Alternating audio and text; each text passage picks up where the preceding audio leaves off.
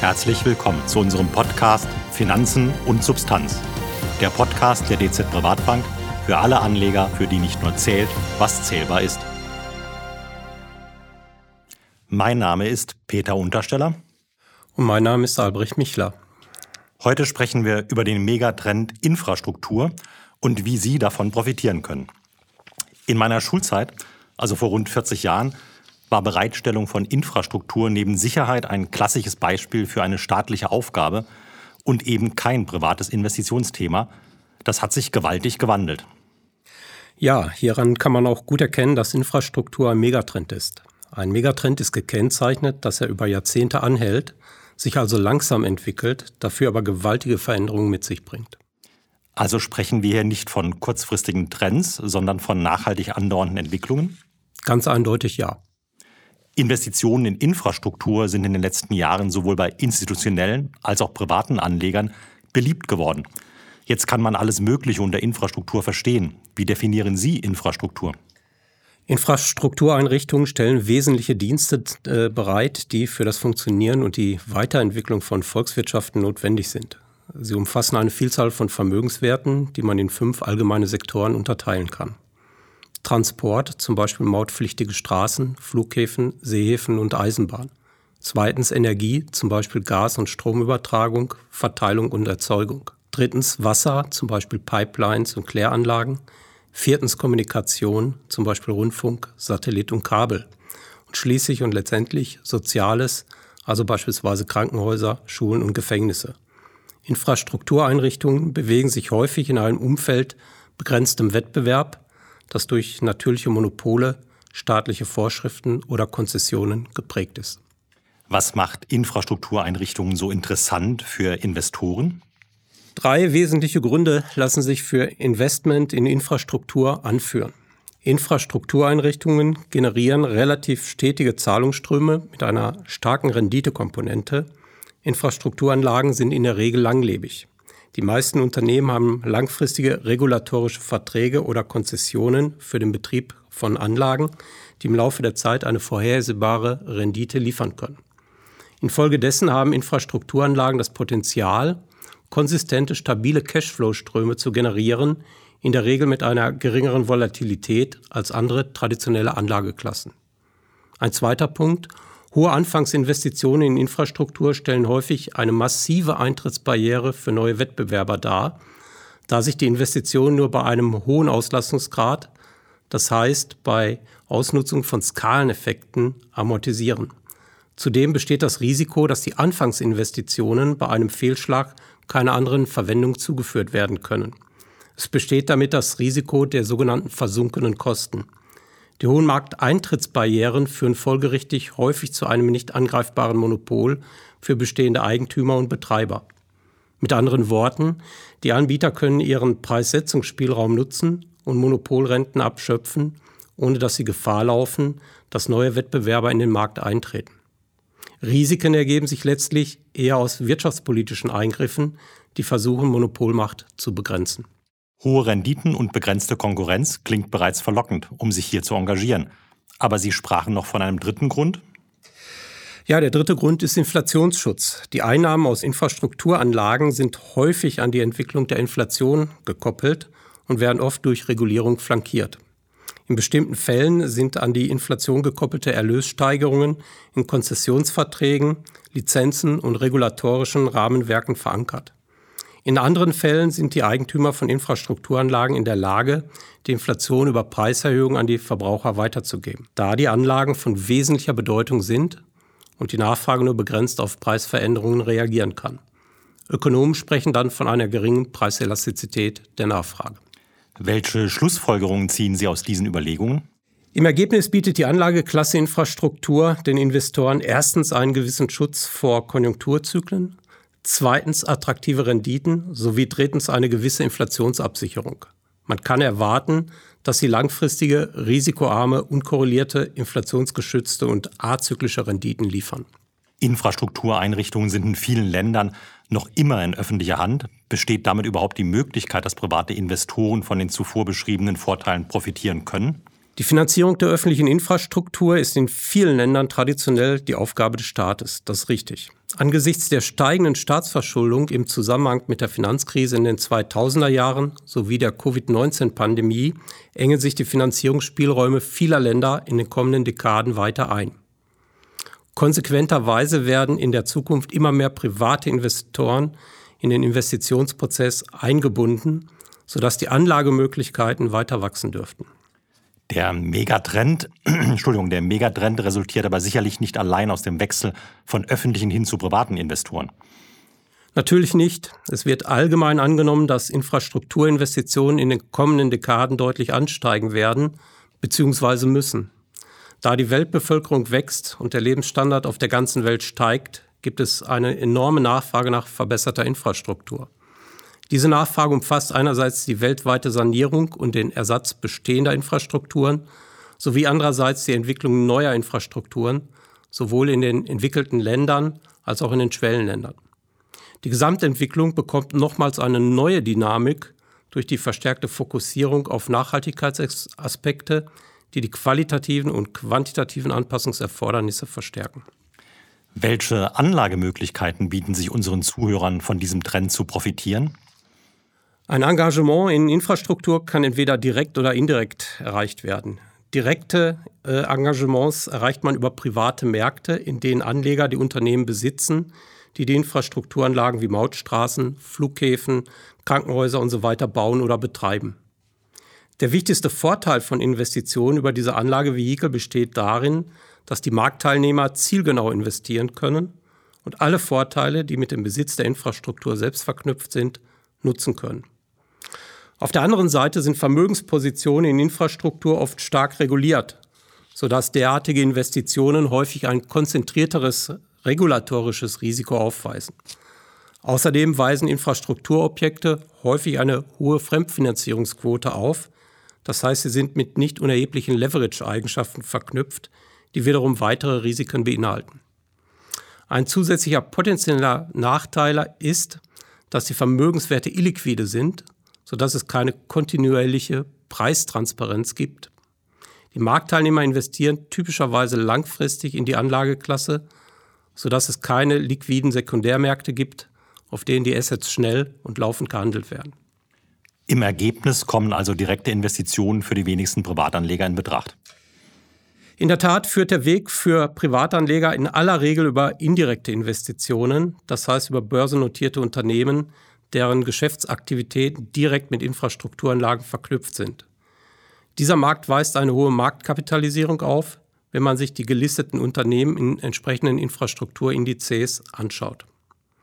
Börsennotierte Unternehmen bieten in vielen Fällen auch den einzigen Zugang zu Infrastrukturanlagen für private Investoren. Laufende Preistransparenz und eine vergleichsweise hohe Liquidität über börsennotierte Unternehmen sind für viele Marktteilnehmer von zentraler Bedeutung. Diese Unternehmen müssen zudem umfangreiche Anforderungen an die Finanzberichterstattung einhalten, um an den Börsen gelistet zu werden. Klingt alles sehr gut. Als Portfolio-Manager interessiert mich aber auch die Kehrseite der Medaille. Wo ist der Nachteil der indirekten Anlage? Ein gewichtiger Nachteil dieser Investitionsart ist, dass die Aktien, die das Infrastrukturinvestment abbilden sollen, häufig bereits in den Portfolios integriert sind. Zudem muss beachtet werden, dass Infrastrukturanlagen in vielen Fällen nur einen Teil der Aktivitäten eines börsennotierten Unternehmens widerspiegeln. Im Ergebnis kann es also sehr schwierig werden, ähm, keine zielgenaue Investition in Infrastruktur zu realisieren. Dies gilt umso mehr, wenn der Investor eine internationale Diversifikation in Infrastruktur anstrebt. Sie haben vorhin Infrastrukturindizes angesprochen. Vermutlich werden sich auf Basis solcher Indizes auch Möglichkeiten zu Investitionen in aktiv oder passiv gemanagten Fonds ergeben? In der Tat gibt es inzwischen eine Reihe von Indizes, die auf Basis börsennotierter Unternehmen versuchen, das Infrastrukturuniversum abzubilden. Die meisten Indizes verfolgen einen von zwei Konstruktionsansätzen. Erstens, sie orientieren sich an der Marktkapitalisierung in den einzelnen Infrastruktursektoren. In diesem Fall dominieren die Versorgungsunternehmen den Index. Oder zweitens, sie legen harte Obergrenzen für die einzelnen Sektoren fest. Unabhängig von der Konstruktionsweise bedarf es aber einer umfassenden Unternehmensanalyse, um die Bedeutung der Infrastrukturaktivitäten für die Ertragsentwicklung der Unternehmen zu identifizieren und damit die Aufnahme in einen Index zu rechtfertigen. Institutionelle Anleger berücksichtigen in Abhängigkeit von ihrer Präferenz im Bereich der Infrastrukturinvestitionen durchaus unterschiedliche Benchmarks. Einige Portfolio- oder Fondsmanager bevorzugen reine Infrastruktursektoren, de facto also ein Pure Play, und berücksichtigen im Wesentlichen Aktien mit stabilen Zahlungsströmen und geringen Korrelationen zum breiten Aktienmarkt für die Aufnahme in die Zielportfolios. Andere Manager verzichten auf eine zu restriktive Abgrenzung des Infrastrukturbereichs und stellen das Thema Infrastruktur insgesamt in den Fokus ihrer Investitionen. In ihren Portfolios befinden sich folgerichtig Aktien von infrastrukturbezogenen Unternehmen aus der Schifffahrt, der diversifizierten Kommunikation oder beispielsweise der Stromerzeugung. Welche konkreten Indizes kann der private Anleger heranziehen, um sich ein Bild über die Wertentwicklung im Infrastrukturbereich während der letzten Jahre zu machen? Es gibt eine Reihe von Indizes, die man heranziehen kann, sodass ich nur einige exemplarisch erwähnen möchte. Der SP Dow Jones bietet für die beiden Typen von Portfolio- bzw. Fondsmanagern, die ich gerade erwähnt habe, jeweils eine Indexreihe an. Die Dow Jones Brookfield Global Infrastructure Indizes verwenden ein Pure Play Konzept. Das heißt, für die Indizes werden Unternehmen ausgewählt, die einen Großteil, 70 Prozent oder mehr ihrer Zahlungsströme aus dem Besitz und Betrieb von Infrastrukturanlagen erzielen. Die S&P Global Infrastructure Index Serie verwendet hingegen den breiter angelegten Ansatz. Für die Indizes werden Unternehmen aus infrastrukturbezogenen Sektoren, Industrien und Subindustrien, wie sie durch den Global Industry Classification Standard definiert sind, ausgewählt. In ähnlicher Weise sind auch der MSCI ACWI Infrastructure Index und der FTSE Global Core Infrastructure 5050 Index aufgestellt. Die LPX Group aus der Schweiz hat hingegen für ihre NMX Infrastrukturindizes eine proprietäre Industrieklassifikation mit der Zielsetzung vorgenommen, den Bereich Basisinfrastruktur mit seinen spezifischen Rendite-Risikoeigenschaften adäquat abzubilden. Die Indizes sollen sich insbesondere dadurch auszeichnen, dass sie die natürlichen Monopoleigenschaften der Infrastrukturanlageklasse abbilden.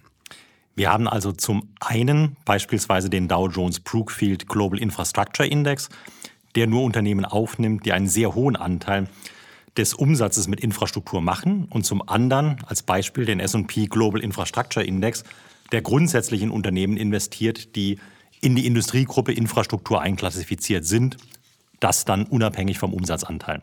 In welche Indexvariante sollte der Privatanleger aus Ihrer Sicht nun bevorzugt investieren? Nun, äh, eine eindeutige Antwort auf diese Frage ist eigentlich nicht möglich. Die Kollegen von SP Dow Jones Indizes äh, haben für den Zeitraum von Anfang 2007 bis Ende März 2021 die historischen Rendite-Risikoprofile von vier Infrastrukturindizes miteinander und gegenüber dem S&P Global BMI verglichen, der mehr als 11.000 Aktien aus 25 entwickelten Ländern und 25 Schwellenländern abbildet.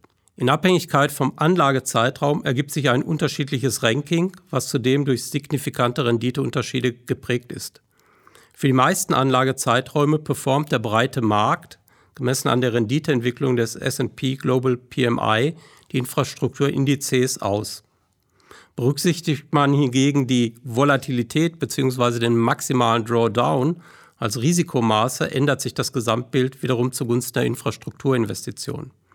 Im Ergebnis wäre also sowohl der relevante Anlagezeitraum als auch die Risikobereitschaft der Investoren in der Vergangenheit für die Vorteilhaftigkeit der Investitionen wichtig gewesen. Vermutlich werden diese beiden Entscheidungskriterien auch in Zukunft eine gewichtige Rolle spielen. Zu beachten bleibt, dass sich für alle Infrastrukturindizes und für alle Anlagezeiträume während des Untersuchungszeitraums Beta-Werte von zum Teil deutlich unter 1 gegenüber dem breiten Aktienindex ergeben. Mit anderen Worten, das Thema Infrastruktur konnte, zumindest in der Vergangenheit, auch im Zuge von Konjunkturzyklen beziehungsweise genauer im Zuge von Aktienmarktzyklen aktiv genutzt werden. Unternehmen mit stabilen Cashflows wiesen demzufolge ein geringeres Rückschlagpotenzial in Abschwungphasen auf. Das ist eine ganz wichtige Erkenntnis. Primär geht es nicht nur um eine höhere Rendite, also die eine Seite der Medaille, sondern um ein geringeres Risiko, also die Kehrseite der Medaille. Das Risiko bei Aktien aus dem Infrastruktursektor ist also deutlich geringer als bei Investitionen in die breiten Aktienmärkte. Dementsprechend müssten Investitionen in börsennotierte Infrastrukturunternehmen die Diversifikationseigenschaften von Portfolios verbessern. Ja, die Kollegen von S&P Dow Jones Indizes haben äh, diese Frage ebenfalls empirisch für den Zeitraum von Anfang 2003 bis Ende März 2021 analysiert. Äh, sie untersuchen zum einen ein Portfolio bestehend aus mittelfristigen US-Staatsanleihen, Unternehmensanleihen aus dem Investment-Grade-Bereich, High-Yield-Bonds, Unternehmenskrediten und internationalen Aktien. In einem zweiten Portfolio haben sie dann den S&P Infrastrukturindex mit dem Pure Play berücksichtigt. Im Ergebnis lässt sich eine eindeutige Verbesserung des Rendite-Risikoprofils in der historischen Betrachtung ableiten. Werden diese Ergebnisse auch für die nächsten Jahre gelten? Am Ende des Tages lassen sich historische Entwicklungen immer sehr, äh, nur sehr bedingt für die künftige Entwicklung heranziehen. Dennoch bleibt festzuhalten, dass in den kommenden Jahren, wie bereits anfangs erwähnt, Infrastrukturinvestitionen an Bedeutung zulegen können. Aufgrund der begrenzten Finanzierungsmöglichkeiten der öffentlichen Hand ist davon auszugehen, dass es zu einer zunehmenden Privatisierung von Infrastrukturinvestitionen kommt. Mit anderen Worten, die Bedeutung bzw. der Umfang dieser Anlageklasse dürfte generell steigen und damit das Anlagespektrum für institutionelle wie auch für private Anleger unabhängig von der jeweiligen Rendite-Risikopräferenz sich erweitern. Herzlichen Dank, Herr Professor Michler, für das Gespräch. Ich fasse die wesentlichen Punkte kurz zusammen.